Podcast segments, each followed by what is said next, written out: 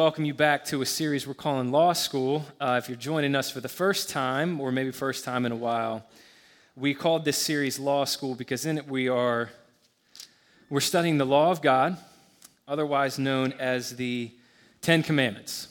Each week we're looking at a different commandment. And uh, I hate to start on this note, but I said this to the nine, so I'll say it to you.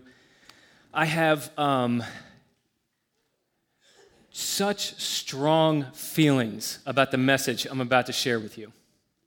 And uh, notice I didn't say good or bad, just really strong feelings. Because on Friday night, this happens to me every once in a while. On Friday night, I had a terrible nightmare about this message and me delivering it. And it was one of them things, I'm sure you've had this before where you have a dream that just, you, you wake up, you don't even remember the details, you just feel awful, and it takes you like half the day to figure out why you're in such a funk. And then for whatever reason, you remember the dream, and then you spend the rest of the day trying to process what you now remember. So that was Saturday for me. And I figured it was either because this is a bad message, uh, or because it was a message that maybe more than a few people really needed to hear. It was Saturday. I couldn't have rewritten it anyway, so this is the only one I got. So you're going to have to decide if it's the former or the latter. And, and the good news is you'll know in about 30 minutes here. Today we're looking at the fifth commandment, which states, Honor thy father and thy mother. Before we get to the passage of scripture that kind of helps us understand this one, um, I just wanted to take a few minutes, kind of set the tone and lay a foundation for this, because it does require a little bit of foundational work. Students of the Bible, uh, and particularly the Ten Commandments, have noticed that the, the commandments themselves, they don't have, um, they, can, they can be taught out of order to a degree. It's not like you can't teach coveting before stealing or something like that. Thank you. Um, but there is a flow. The flow to the Ten Commandments is that the first four uh, aim at your, your relationship with God where the back six aim at your relationship with people. Another way to phrase that is that the first four commandments are more spiritual in nature. The back six, commandments five through 10, are more social in nature. And of course, the first of the social commandments, which we happen to be looking at today, is a commandment that aims very narrowly at the family. Because the fifth commandment doesn't say honor everybody, even though there are other passages in Scripture that say God's people should do that and should be known for that. The fifth commandment, the first of the social commandments that involve your relationships with other people, is all about the family. And I just want to offer to you that God is communicating something of profound importance by having the first commandment, that is a social commandment, be one that aims at the family. And that's that there's an integral link by God's design between the strength of the family unit and society as a whole. And that's actually communicated in the promise that's attached to this commandment. In Ephesians chapter 6, Paul, writing to the church in Ephesus, he quotes this commandment and he says that this is the first commandment with the promise. And the promise attached to this commandment, one of the things that makes it unique is that if this commandment is obeyed, you're promised um, that it's going to go well with you and you're going to live long in the, in the land the Lord thy God giveth thee. And people have looked at that promise over the years and scratched their heads because obviously there's been a lot of people who have done a great job honoring their parents, but they didn't live very long. They died young. And so the question is well, what are we supposed to do with that? How should we understand this promise that's attached to the fifth commandment? And the answer is we have to understand that the Ten Commandments were not given to an individual, they were given to a community. Really, they were given to a nation, a society, the nation of Israel. And therefore, the promise that's attached to this commandment can't be understood individualistically, it has to be understood commu- communally. And so, what this prop, the, uh, the, the promise attached to this command, what it's really getting at, is that when families are strong, uh, society in general is going to be far healthier, far stronger, far more stable than if families break down. You, you think through that long enough, and, and by the way, we could point to countless sociological and cultural studies that back that up. There's a direct correlation, there's an indelible link between the two. The question is, why is that? And there's probably a lot of different answers to that question. I just want to answer you one. I just want to give you one. It's because our families, and I'll throw this caveat in here, parentheses, whether we like it or not, our families have a profound impact on who we become as people. I want to offer you three quotes. This is from David Brooks in his book, The Second Mountain. He said, Those of us who wish to pride ourselves on autonomy, on the self made life, on freedom of choice, are often humbled by the recognition that archaic patterns are playing through us. This is what caught my eye. I highlighted this as soon as I found it years ago. He said, Your personality is the hidden history of the places where love entered your life or was withdrawn from your life. It is shaped by the ways your parents loved you, the ways they did not love you. George H. Morrison, who's a pastor in Glasgow in the early 20th century, said, A man may travel to the far antipodes. That's a way that people used to refer to Australia and New Zealand. A man may travel to the far antipodes he may rise to be the friend of princes. But there are two things which he never leaves behind when he takes the wings of the morning or mounts with wings as eagles. One is the foreordering will of God, who sees the end from the beginning. The other is the influence of the home. And finally, Dr. Robert G. Lee, famous pastor in the American South in the early 1900s, said The matter of supreme importance to the nation is not the schools, it's not the state, it's not the national government, but homes which produce a noble civilization. A church within a church, a republic within a republic, a world within a world, a kingdom within a kingdom is spelled in four letters H O M E. If things go right there, they go right everywhere. I could continue, but I think the point is clear our families, whether we like it or not, they have an incredible impact on who we go on to become as people. Therefore, a society that lets the family unravel essentially allows itself to unravel. And so I've said everything up to this point to simply lay this before you.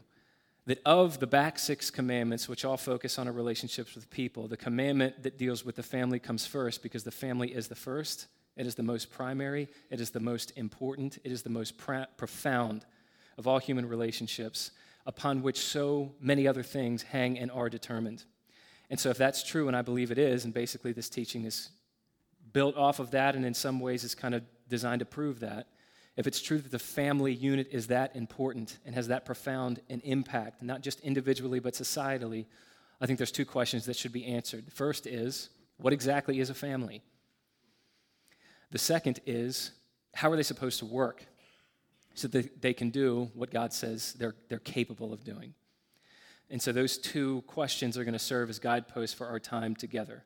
Um, just before I get to the, the, the, passage of scripture here, I would just ask you, maybe I'll repeat this later, but you're going to hear a lot of comparing what the Bible has to say over against what traditional and more modern societies say.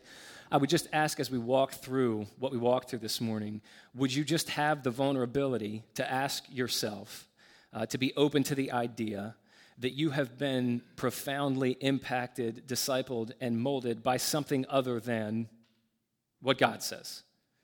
I've been dealing with that all week, and I think for this teaching to be um, helpful and, and maybe even transformative, uh, we got to be willing to ask ourselves those questions. Um, so, with that, let me get to the, the um, passage of Scripture we're going to be in today. I'm going to read you several verses from the book of Proverbs. I'll be in Proverbs 23. We'll read verses 12 through 16 and then 22 through 25. It says, Apply yourself to discipline and listen to words of knowledge. Don't withhold discipline from a youth. If you beat him with a rod, he will not die. Strike him with a rod. I knew I'd get amens on that. Strike him with a rod, and you will rescue his life from Sheol. My son, if your heart is wise, my heart will indeed rejoice. My innermost being will cheer when your lips say what is right. Verse 22 Listen to your father who gave you life, and don't despise your mother when she's old.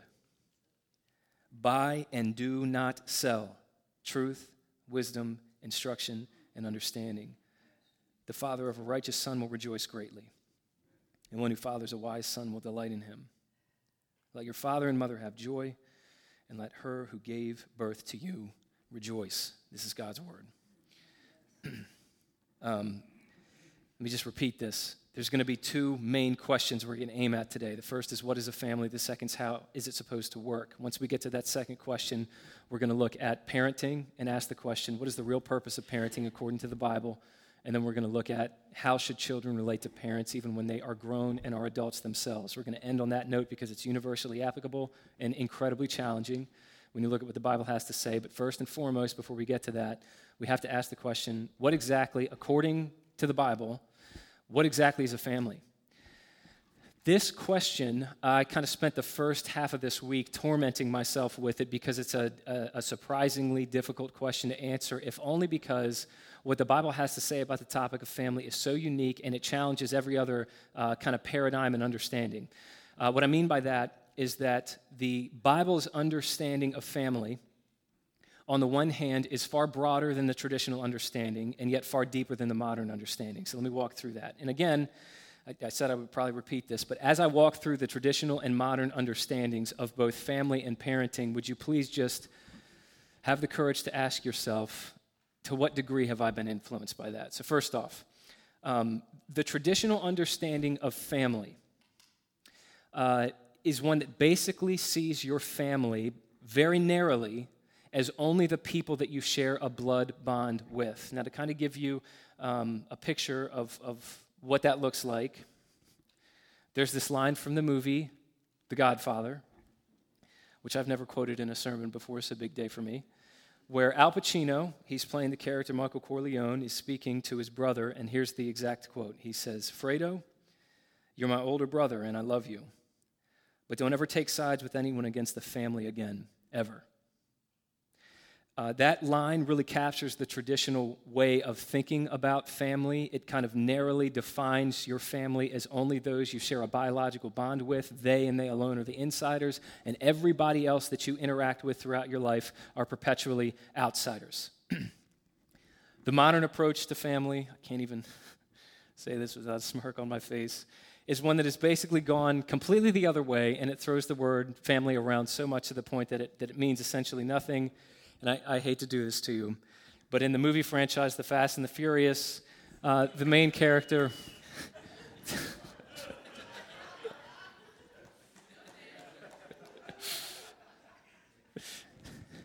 Settle down, class. The main character, Dominic Toretto, played by.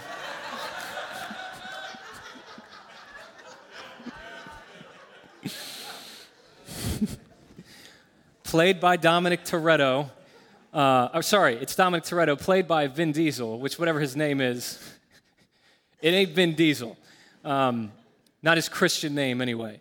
Um, he, you know, the, he, he's constantly calling the band of miscreants uh, family because they like cars or something. I don't know. I only saw like the first 30 of them and I haven't finished the franchise yet. But the point is, that captures the modern understanding of family that basically, if we have literally anything in common, a hobby, whatever, then yeah, sure, we're a family. And in our culture, which is the modern West has become so, we're so individualistic, we're so transient, we're so incapable of forming deep and meaningful relationships, we can't even recognize them anymore. It's in our culture where it's not surprising. Corporations even throw that word around in an attempt to appeal to employees, to recruit and retrain people, which feels manipulative when you see we're a family around here painted on the Walmart break room. Probably not. You can't fire your family, so it's inappropriate for a corporation to say that. The point is, in our modern society, when you throw that word around as often as we do, it winds up meaning exactly nothing. And so the point is, if I could summarize here, the traditional understanding of family is incredibly narrow. It, it, defines it as only those you share biology with. The, the modern understanding of family is extremely broad, but it's just skin deep. You know, you've taken baths deeper than the modern understanding of family. When you look at what the Bible has to say about this topic, you'll find that it challenges both the traditional and the modern understanding, because on the one hand, it's broader than the traditional, but deeper than the modern. Jesus perfectly captured this idea in a specific incident recorded for us in Matthew's Gospel account, chapter 12, where Jesus is out teaching. And he's with his disciples, not only his 12, but, but at different points in Jesus' ministry, he actually had hundreds, maybe thousands of followers that were loosely referred to as his disciples. In Matthew 12, he's teaching, and somebody comes up to him and, and, and says to Jesus, informs him that his mother and his brothers are looking for him. And Jesus responded to that in a way that was, Jesus kind of had a habit of doing this, but he just communicated something that was completely against the grain of his extremely traditional society. Jesus asked the question, well, well, who is my mother and who are my brothers? And then he gestured to his disciples, people that he shared obviously no biological bond with. And he said, This is my mother and my brothers and my sisters. And he, he followed that by saying, For whoever does the will of God, that person is my mother and my brothers and my sisters. And what Jesus was saying there uh, which was extremely challenging to a traditional culture like his own, was that obviously it is possible to become family even with people that you're not biologically related to. However, uh, um, at the same time, what Jesus said was extremely challenging to the modern concept of family, um, which kind of throws that word around like it doesn't mean anything anymore because Jesus was saying, in order for there to be family, there does need to be a deep bond. In that case, it needs to be people that have covenanted together to do the will of God. We talked about what that meant two weeks ago. And so I've said all that. I know I kind of took my time getting to it. but if you were to bottom line, if you were to boil down um, everything that the Bible says about this thing called family into one succinct statement, if you were to ask the Bible the question, what exactly is a family? Um, this is the best I have this morning. The way the Bible defines family is a community of people uh, bound together by a lifelong covenant. A covenant being a promise that you make with another person that you will love them and you will be for them and you will be with them regardless of what other circumstances arise in life. Uh, if you want a, a be absolutely beautiful and really moving picture of this, I would encourage you this week to read just the first chapter of the Old Testament book of Ruth. It's short, and I can summarize it for you pretty quickly. The story of Ruth starts off with this man named Elimelech, who's married to a woman, Naomi. And uh, they have two sons, and they decide to move from Israel to the nation of Moab. And once they get there, the two sons marry two Moabite women. And not long after that, Elimelech and the two sons die. So almost immediately after this, Naomi is she's widowed, she's lost her husband, she's lost her sons, and all she has now is two daughters-in-law that she obviously shares no biological bond with. And so she's uh, she's extremely um, sorrowful. She has nothing in Moab. She really has nothing waiting for her back in Israel, but she decides to go back there and she tells her daughters in law, Don't come with me, stay here, because I can't provide a good life for you there. I'm too old to give you sons, and even if I wasn't, there's no way you'd want to wait that long to marry, so just stay here in Moab. It'll be better for you. And one of the daughters in law listens, but one of them refuses to leave her. Her name was Ruth, and Ruth, the, the word of God says, cling, she, she, she refused to let Naomi go. And, and what she says to her uh, it, to me, it's one of the most moving passages of Scripture. She looks at Naomi, and I'm paraphrasing here. She says, Where you go, I will go, and where you live, I will live. Your people will be my people, and your God will be my God. Where you die, I will die, and there will I be buried. And she ratified that covenant by saying, May Yahweh punish me and do so severely if anything but death separates you and I. That's the language of covenant. And according to the Bible, when two people look each other in the eye and that kind of covenant is formed, regardless of biology, in that moment, two individuals have become a family. That's why, if, if I don't know how aware you are of this, but adoption as we understand it in our culture today did not exist until Christianity created it. Nobody adopted the way that we think about adoption now until Christians did because Christians understood wait a minute, we've been adopted into God's family even though we're not naturally born as brothers of Jesus, so why wouldn't we do that for other people? And so for 2,000 years, Christians have understood that when you adopt a child, even if you don't share a biological bond with that child, you are family because you have covenanted together. That's why Paul in Ephesians chapter 2 verse 19 could write to the church in Ephesus and say you're not just citizens of the same kingdom, you are members of the same household. You are family united by the bond of the spirit. It's why Paul could write to Timothy in 1 Timothy chapter 5 and say Timothy, when you relate to the older men and the older women in your congregation, you do so as your spiritual fathers and mothers. It's about a lifelong covenant between individuals regardless of biological bond.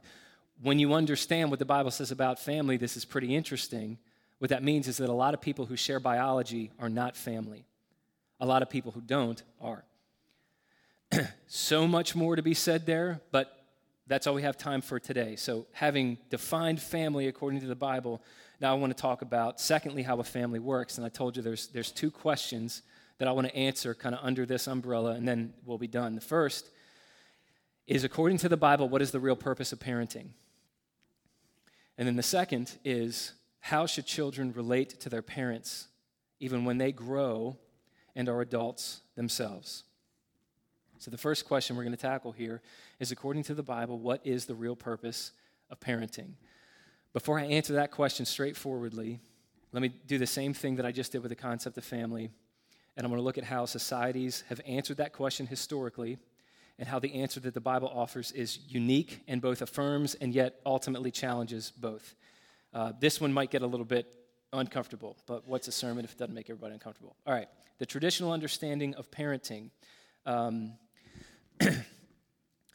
this is true all through the Bible. We can see countless stories that highlight this, and this is true in traditional cultures today.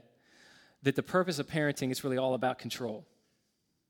You control um, what career path your child takes. You control um, who your child marries. You control specifically what, child, what family your child marries into. You basically uh, dictate the course of your child's life so that that child can make you look good and uh, they can advance the name and the status of your family in society. That's the traditional approach to parenting. Uh, modern, the modern approach to parenting, again, um, has basically seen a pendulum swing in the op- opposite direction. And, and so, in our culture, and for whatever reason, this seems to have really been dialed up in the last two or three years. What you're seeing in our culture, the, the modern um, approach to parenting is not at all about control. It's not about controlling your children. It's, it's all about, and it's only about affirming your children. Uh, more and more experts, I'll, I'll put in quotes there, you see this all the time. Experts are writing books and giving lectures about how parents should not try to um, exert any kind of control or authority or influence in their children's lives whatsoever because children need to be left alone to figure out the best, uh, the, the, big questions of life on their own, to find their own path, to self actualize. And so, really, the role of a parent in modern society is to basically stand on the sidelines of a child's life and, and cheer them on as they go and kind of you know, follow their heart sort of thing. The most recent manifestation of that idea, here's why this might get a little bit uncomfortable, but all I'm doing is explaining what modern approach to parenting is and what it creates. The most recent manifestation of this idea is found in the fact that now it's becoming more common in a lot of places in our society um, to ask children, even at an elementary school age, questions like um, what gender they are, what pronouns, what name they should use, what, what clothes they should wear, what bathroom they should be using. All that is, is the modern approach to parenting, kind of uh, headed towards its logical trajectory. And so, if I can summarize here, the traditional approach to parenting was all about controlling, whereas the modern approach to parenting, a pendulum swinging the other way, is all about affirming. Um, the Bible challenges both approaches. It actually has, a, it somewhat affirms, but it ultimately challenges both approaches. Um, and so here it is, the moment you've all been waiting for. The, the purpose of parenting, according to the Bible, is not to control your children, and it's not just to affirm your children, it's to instill wisdom in your children. That's the, that's the according to the Bible, that is the primary need that your children have, and it should be the primary goal that parents have if they are informed by a biblical worldview. Let me read it to you in verses 15 and 16 and verses 23 and 24. It says, My son, if your heart is wise, my heart will indeed rejoice. My innermost being will cheer when your lips say what is right. Verse 23 Buy and do not sell truth, wisdom, instruction, and understanding. The father of a righteous son will rejoice greatly and one who fathers a wise son will delight in him. So, the, the, clear emphasis in these verses, and, and you would see this kind of end to end if you survey the entire book of Proverbs, the emphasis is on instilling wisdom in a child. What it means to instill wisdom in a child, it's about, there's a lot of different ways to phrase this, phrase this but it's about um, giving them a coherent grid that they are able to overlay onto their lives so that they can, um, they can discern what is right and wrong, what is good and bad, what is true, what is false, what is wise, what is unwise, and ultimately what is living for and what is dying, what is worth dying for. Uh, instilling wisdom in your child is about getting them to the point where they don't need you anymore because they're capable of standing on their own two feet and navigating the big questions of life with wisdom. Now, here's where the Bible both affirms and challenges. In order to get a child there, of course, you will need to exert all kinds of control in their life uh, like the, the traditional approach emphasizes. And again, to get a child there, you're going to have to pour all kinds of love and all kinds of affirmation into a child's life to remind them that they are a person of worth, they have intrinsic value and dignity so that they can have a healthy sense of self, which the modern approach emphasizes. But according to the Bible, neither one of those are the ultimate goal. The goal is to instill wisdom in your child. You, you, you heard it in the quote here. I'll just read it again to you. My son, if your heart is wise, my heart will indeed rejoice. That's how a parent, that's how a Christian parent thinks. It's not, let me just love and affirm you because I'm terrified of telling you no because you'd be mad at me and then you'd reject me, which is kind of the pitfall of the modern approach. It's not just let me control your life because I'm terrified of you making a mistake, which will ultimately reflect poorly on me, which is probably the biggest pitfall of the traditional approach. It's let me instill wisdom in you so that you can see reality for what it is and navigate accordingly. Let me instill wisdom in you so that you can navigate the big questions of life with wisdom, so that you can handle all that you're likely to experience in this life things like failure and loss and pain and injustice and unfair criticism and rejection and even success with wisdom. When I see that in your heart, then my heart will be able to rejoice. Now, of course, that raises the question I think every one of us would like to have. I, I, think every good parent would like to see their child exhibit wisdom and live a wise life. The question is, of course, well, how do we get them there? The answer in Proverbs chapter 22, verse 15, is foolishness is tangled up in the heart of a youth, the rod of discipline will drive it away from him. What this verse is teaching, first and foremost, is something that you don't have to be a parent to agree with, which is that children are naturally unwise, meaning their life is going to be a disaster unless somebody loves them enough to step into their life and to intervene. Uh, and untangle them from this web of foolishness that they might have wisdom. And the primary way that that happens, according to this verse, is through this thing called discipline. Now, if you survey, if, if you look at the Hebrew word translated discipline here and you survey the book of Proverbs, you'll find that that word is used no less than 30 times throughout the book of Proverbs, which in and of itself should communicate to us that there is an integral link between discipline and wisdom. They go hand in hand. Uh, the word, however, in our culture, you know, we're so anti authoritarian and we're so individualistic. You hear discipline and it's immediately perceived as a negative thing. When you look at how this Hebrew word is translated all throughout Proverbs, it's not a negative thing at all. It's not always a, you did this bad thing, so let me discipline you. It's, it's a lot of times it's just simply translated instruction. So it's a proactive thing as well as a reactive thing. And when you look at the, the, totality of the meaning of the word, it's basically it's the equivalent of, of the modern day concept of coaching, which I think is a really helpful way to think about your role as a parent. Because what this word basically means is that if you are if your approach to parenting is, is informed primarily by the Word of God more than it is anybody else, this means that when you approach your children, you'll do so realizing they're not your buddies like the modern approach tends to emphasize. You'll also realize when you approach your children, they're not your property, like the traditional approach tends to emphasize.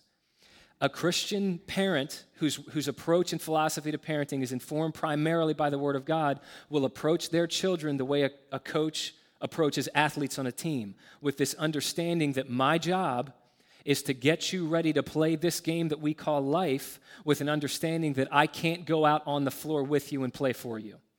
And so, the, the approach to parenting in the short amount of time that God gives us to influence our children, specifically in the formative years of life, is to do everything that we can to get them ready for this game that they have to play ultimately by themselves so we do everything we can to teach them the rules of the game, to study them so that we can learn what their strengths and their particular weaknesses are, and then to offer them discipline so that they might go out and play it well with success. Now, two things about this discipline. Two vitally important things about the discipline that parents are called to offer children. First and foremost, discipline needs to be tailor made to the child. In Proverbs 22, verse 6, it says, Teach a youth about the way he should go. I want to emphasize the way he should go. Even when he's old, he'll not depart from it. A lot of commentators will point out that what that proverb is getting across is that wise parents have to make sure that the nature of their training fits the nature of their child. Anybody who has multiple children knows personally that children from birth are different kids with different temperaments, different personalities, and they respond differently to different modes of instruction. And so the point is, discipline cannot be a one size fits all kind of thing. We've all heard stories of parents who have raised multiple children. Some of them turned out well, some of them not as much, and the parents are so bewildered. And you know, the old saying is, "I, you know, I don't know what happened. We raised them all the same way." According to the Bible, that's what happened. You raised them all the same way, but they weren't all the same kids. So, first and foremost, wise parents need to tailor make the discipline they offer to their children to the child they're offering it to. Secondly, and maybe even more importantly, Scripture is absolutely unwavering in the fact that whatever discipline is offered from a parent to a child, that discipline needs to be done in love. Proverbs chapter 3, verses 11 and 12. Do not despise the Lord's instruction, my son, and do not loathe his discipline. For the Lord disciplines the one he loves, here it is, just as a father the son he delights in. What Proverbs is holding up there is the expectation that any kind of discipline that's administered from a parent to a child is to be done in such a way that that child knows they are loved and they are delighted in, and that's never going to change. And that the discipline is ultimately for their good. It's not to prove a point. It's not to, you know, break their will. It's not like some kind of rock'em sock'em robot, that kind of thing. It's about love. it's about, I see this thing in your life that if unchecked is going to ruin your life, and I love you too much to let it go unaddressed. So if, if you pause here and kind of zoom out just to summarize everything that we talked about, and then we'll move on, which again, please sympathize with me here. We could do a summer series on parenting alone. I'm just trying to figure out what needs to be said in the short amount of time that I have. What Proverbs is prescribing for parents here requires us as parents, first and foremost, we need to have ourselves a coherent grid, a coherent framework that allows us to determine uh, what is true and what is false, what is good and what is bad, what is wise and what is unwise. If our goal is to instill wisdom in our children, obviously we can't instill something in them that we don't have ourselves. So, first and foremost, we need to have wisdom, a wisdom in a framework of reality that we can both teach and model to our children. And then once we have that, we need to discipline them according to that framework in a way that, first off, takes who our children are into account and secondly, communicates to them that they are loved and they are delighted in, and that's never going to change even in and through the discipline. Now, one final thing before I move on here Proverbs is, is, is clear. You have to read it cover to cover, but Proverbs is clear that even if you do all of this, all the things that we talked about, not perfectly because nobody does, but even if you do it consistently, even if you do it well, there simply are no guarantees uh, that your, child your children are going to turn out perfectly. Um, even the, the verse that we just looked at if you train up a child in the way they should go, when they're old, they will not depart from it. If you take that verse out of context, uh, it looks like this is a guarantee blanket statement that if I do my job as a parent, my kid turns out well. Therefore, if they didn't, then I must have failed. But if you read Proverbs end to end, you realize that Proverbs does not offer promises as much as it offers principles, meaning you can do your job as a parent and, and your child still go astray because of reasons other than a failure in your parenting. And so, my point is there are no guarantees, but according to Proverbs, if we do what's laid out here, then as parents before God, we've done the job that He has tasked us with doing. Once more, so much more that could be said there, but given the fact that I don't think you want to sit through a three hour lecture, we got to move on. So, with that, we're going to we're going to um, move to really the final point today. Uh, this is the one that, that hits everybody. Uh, this is where we're going to talk about how a, a child uh, is called to relate to their parents, even when they're grown and have become a, an adult um, yourself. And this is obviously where we get to the actual fifth commandment, which says to honor your father and mother. The reason I wanted to save this for last is because it, it hits all of us. We might not all be parents, we will all be children. We are children, regardless of what age we are. And um, and, and, and I wanted to save this for last because it's actually not that complicated. It's not easy, but it's also not complicated. So before we get to what this commandment actually says and what it means, let me just draw your attention to what the fifth commandment does not say, because I think what's not in there is, is as important and as telling as what is. All right? The fifth commandment does not say, admire your father and your mother.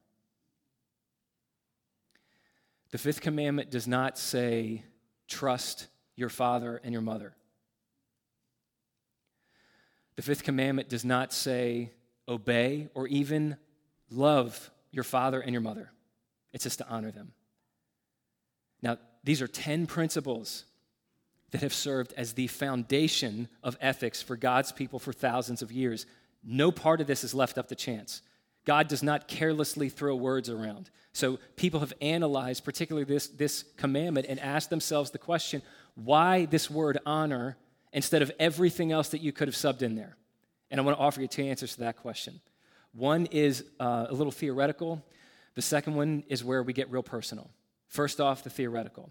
The first reason God says honor instead of anything else is because there are a great range of situations in which you will relate to your parents throughout your life.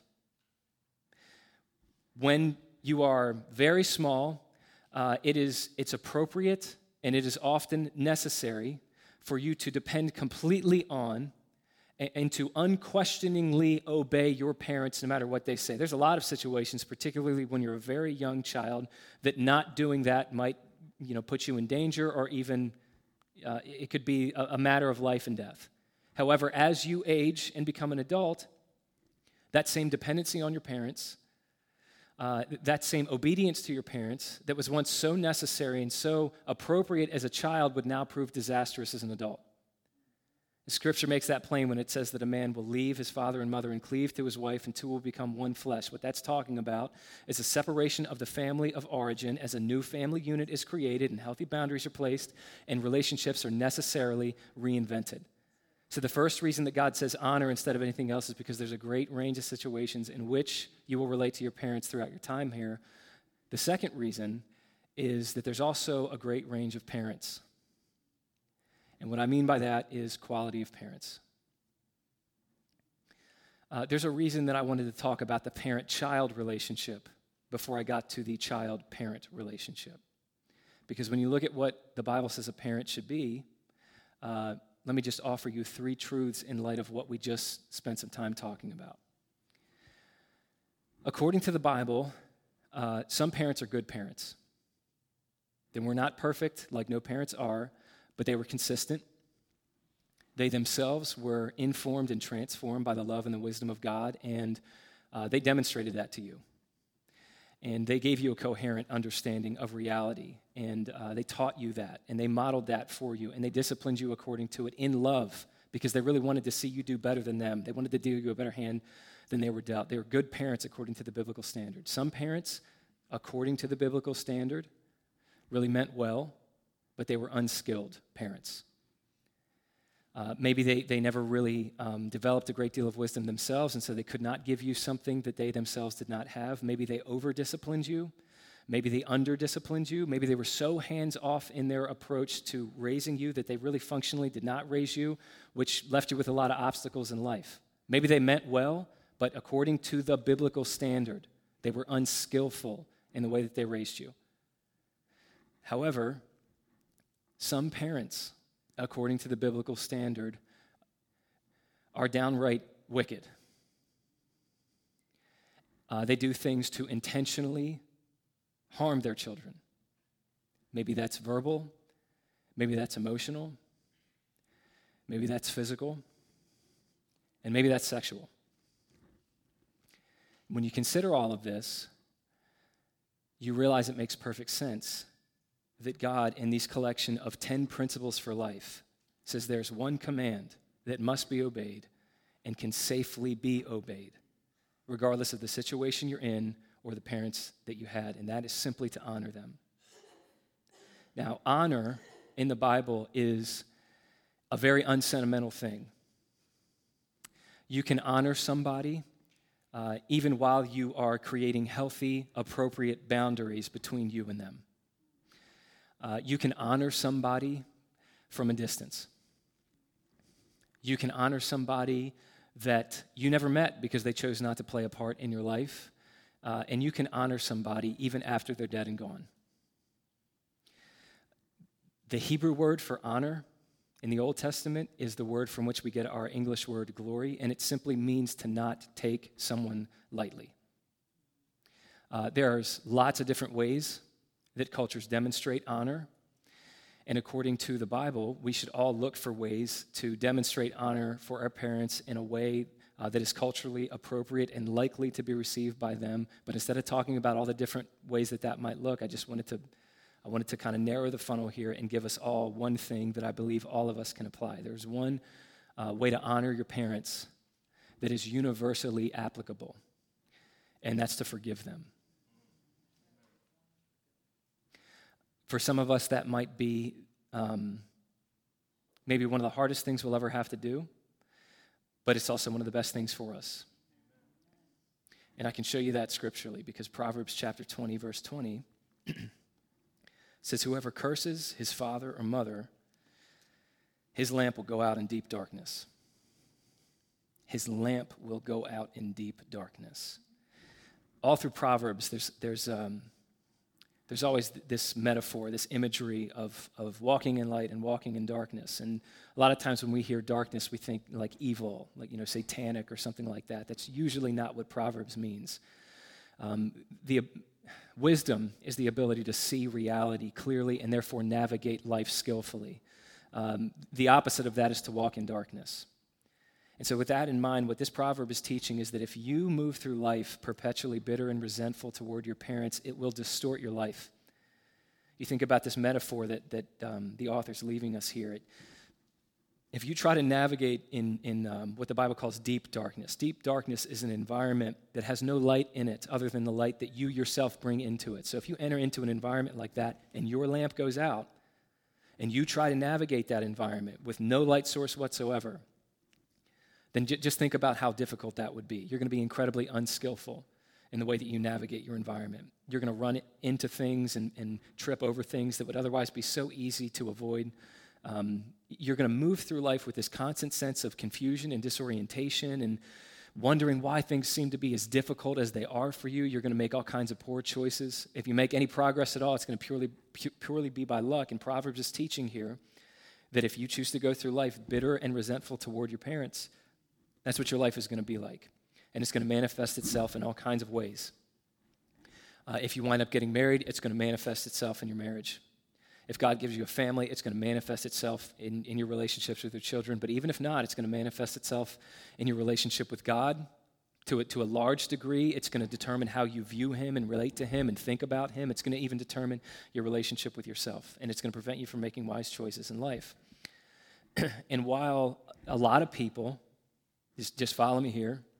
While a lot of people go through life overtly and obviously doing what this proverb says you should not do, cursing your parents out loud, what I would just offer to you is that in, in my experience, I think it's true that even more people go through life, specifically people that were raised in very religious, very fundamentalist, more conservative, kind of strict, moralistic homes. A lot of people go through life doing this, what this proverb says not to do, without even realizing it. And all I mean by that, and I would just ask you to consider to what degree this is true of you, is that one way we can curse our parents is by actually out loud cursing them. And even if we don't speak to them anymore, we tell everybody who will listen how terrible of a job they did raising us, and I hate them and I can't stand them, and I'm going to succeed despite them. That's the obvious way to curse your parents. The other way to do this is to churn your whole life with bitterness and resentment toward them and to curse them inwardly, even if you wouldn't give them the satisfaction of saying it out loud because you, you won't even admit to what degree they have impacted you, to what degree they've hurt you, to what degree you're wounded by what they did or did not do. And so I say all this to simply say that according to Proverbs, until that's dealt with, it will distort your life and cause you to make a mess of your life. And so, with all of that in mind, let me just bottom line this and then we'll move to the conclusion by simply saying this. When, when you look at the fifth commandment, a commandment that simply says, honor your father and your mother. What it means to honor your father and your mother is to draw a line in the sand of your life. And you choose to accept everything that they did or never did. You accept everything that they said or never said. You accept the part that they play, they played or refused to play in the story of your life, and you do so without a hint of bitterness or resentment. Only when you and I have learned to do that have we honored our father and our mother. And until we've learned to do that, then we have not, in the biblical sense of the word, we simply have not grown up. I was just thinking about this between the 9 and the 11. In our society, we, we have such, it's so common now for people to have these crisis of identity. We don't know who we are. And, and one of the things that sociologists and cultural analysts have pointed out that traditional societies had that we've completely abandoned and we suffer from is we don't have any kind of rite of passage that allows us to know when do I stop becoming a child and become an adult. And it's funny, we have so many answers to that. We have so many ages assigned to things that we can't do until a certain age. We have an age that you can smoke, an age that you can gamble, an age that you can drink, an age that you can rent a car, an age that you can run for the highest office in the land. But in modern society, if you were asked, if you were to ask someone at what age to become an, we, we don't have any idea when a child becomes an adult. I say that to say, if you were to ask the Bible that question, when do I move from being a child to an adult? The answer is the day you learn to honor your parents. Not until then.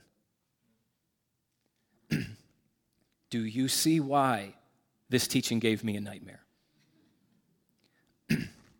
We're almost at the end of our time together. uh, what I wanted to acknowledge before we're done, because I think it would be so foolish and so unkind to not do this. I mean, if we left here, then all I would basically be saying is, hey, team, get over it, which is so unwise and so not helpful, and nobody actually grows that way. so let me just acknowledge before we close in prayer that I think no matter where you're coming from or who you are or what your story is, this is a hard teaching. And I say that because I don't know anybody that can look at what the Bible says a family is supposed to be, or looks at what the Bible says parents are supposed to be, and comes away thinking, man, that's exactly what my childhood home was like. On to the sixth commandment. Nobody feels that way because one thing that every single person listening to this teaching has in common is we were brought into this world and raised by sinners. And so the truth is, I've been meeting with people one on one for over a decade now. I've seen this over and over again. Nobody really moves into adulthood feeling like they've been loved properly because, in a very real sense, we have not. No human beings can love us properly. No human beings can love us the way that we need. Now, certainly it's true, some homes are far healthier than other homes, some homes far more damaging than other homes, but nobody moves out into adulthood having been given the love that they need from their parents. And so here's the point the only way, the only way that we stop allowing ourselves to be defined by that, the only way that we learn to move out of our parents' home, not just physically, but ment- mentally, psychologically, emotionally, and spiritually, the only way we learn to draw, draw that line in the sand of our lives and to be free from being determined by what happened to us in those formative years is if we come to understand all that Jesus has made available to us. Now, I, I, made mention of this just briefly on the front end of our time together, but in Matthew's gospel account, chapter 12, when Jesus looked out across his disciples and he said, These are my brothers and my sisters and my mothers, what Jesus was really saying that day, and I'd ask you to lean in here because we're almost done. And what I'm about to say, although it's the shortest part of the teaching, it's the only way to actually heal. when Jesus looked at his disciples and said, These are my brothers, these are my sisters, these are my mothers, what he was saying that day, although nobody could truly understand the wealth of his meaning, is that Jesus did not come down here simply to offer you this kind of individualistic, privatized, get your ticket punched and go to heaven when you die kind of salvation. What Jesus came down here to do is far more than that. He came down here to bring you into the family that you were made for the family that your first family simply could not be for you. Now, in one sense, and you heard me read these quotes on the front end of our time together, on, in one sense, it is so difficult to come to terms with the fact that God allows so much of who we are to be defined by the families that we were born into because we didn't choose that. That is, we're completely subject to forces beyond our control. And one of the hardest things for people to reconcile, I read this quote to you. This is the David Brooks quote Your personality is the hidden history of the places where love entered your life or was withdrawn from your life. It's shaped by the ways your parents loved you and the ways they did not love you. I'm sure when I read that quote, there was a lot of people that, that reflected on that, and nothing positive came to mind for you. It's, a, it's such a difficult thing to come to terms with how defined we are by the families God allows us to be born into. And if that was the end of the story, then that certainly would not provide a whole lot of hope, especially for those of us who were born into more difficult families. But that's exactly why Scripture promises us that when we give our lives to Jesus, we get the family that can give us the things that our first family could never give us so that we might become the people that our first family could never make us. I'm going to call the worship team up and we're going to close with this.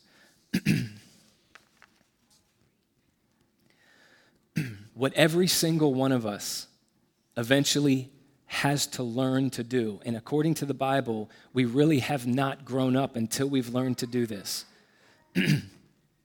even if we don't speak to them any longer, even if they've moved on and they're no longer with us, we all need to eventually learn to look at our parents and to say, At one time in my life, you were God to me, but no longer. Because in Jesus, I have the perfect older brother who has left his father's estate to come and rescue me. And by grace through faith in his name, he has brought me into the perfect home, the one I was made for, with the perfect heavenly Father, whose love is the only love that can really fill me and heal me and transform the deep wounds that my first family left me with. Because the more that that becomes real to us, the more we're able to honor our parents, to forgive our parents, and to become the parents, both spiritually and biologically, that someone else might need us to be for them. honor thy father and thy mother, that thy days may be long in the land which the Lord thy God giveth thee. That's it. That's all. Let me pray for us. Father God, this is a tough one. Like every command you give us, it's for our good. But like every command you give us, it's not easy, and we need your help. And uh, I shudder to think what a message like this brings to mind for people on the other side of this teaching uh, the hurts, the wounds, the things that maybe we started facing years ago, but we press pause on, and maybe you're calling us to revisit the healing that needs to take place. God, I just ask that you would give us grace that you would give us mercy, that you would give us strength to own what we need to own, face what we need to face, process what we need to process, and heal so that we can be free to live life as you've called us to. So that we could draw that line in the sand of our lives and no longer be defined by the things that did or, or never happened to us. Please help us by grace through faith in the name of Jesus to honor our fathers and our mothers and to be the kind of people that can instill wisdom into the lives of the children that you place under our care. Please make our families strong. Please make us, in every sense of the word, as a church, what your word's talking about when it talks about a family. In the name of Jesus Christ, we ask these things. Amen.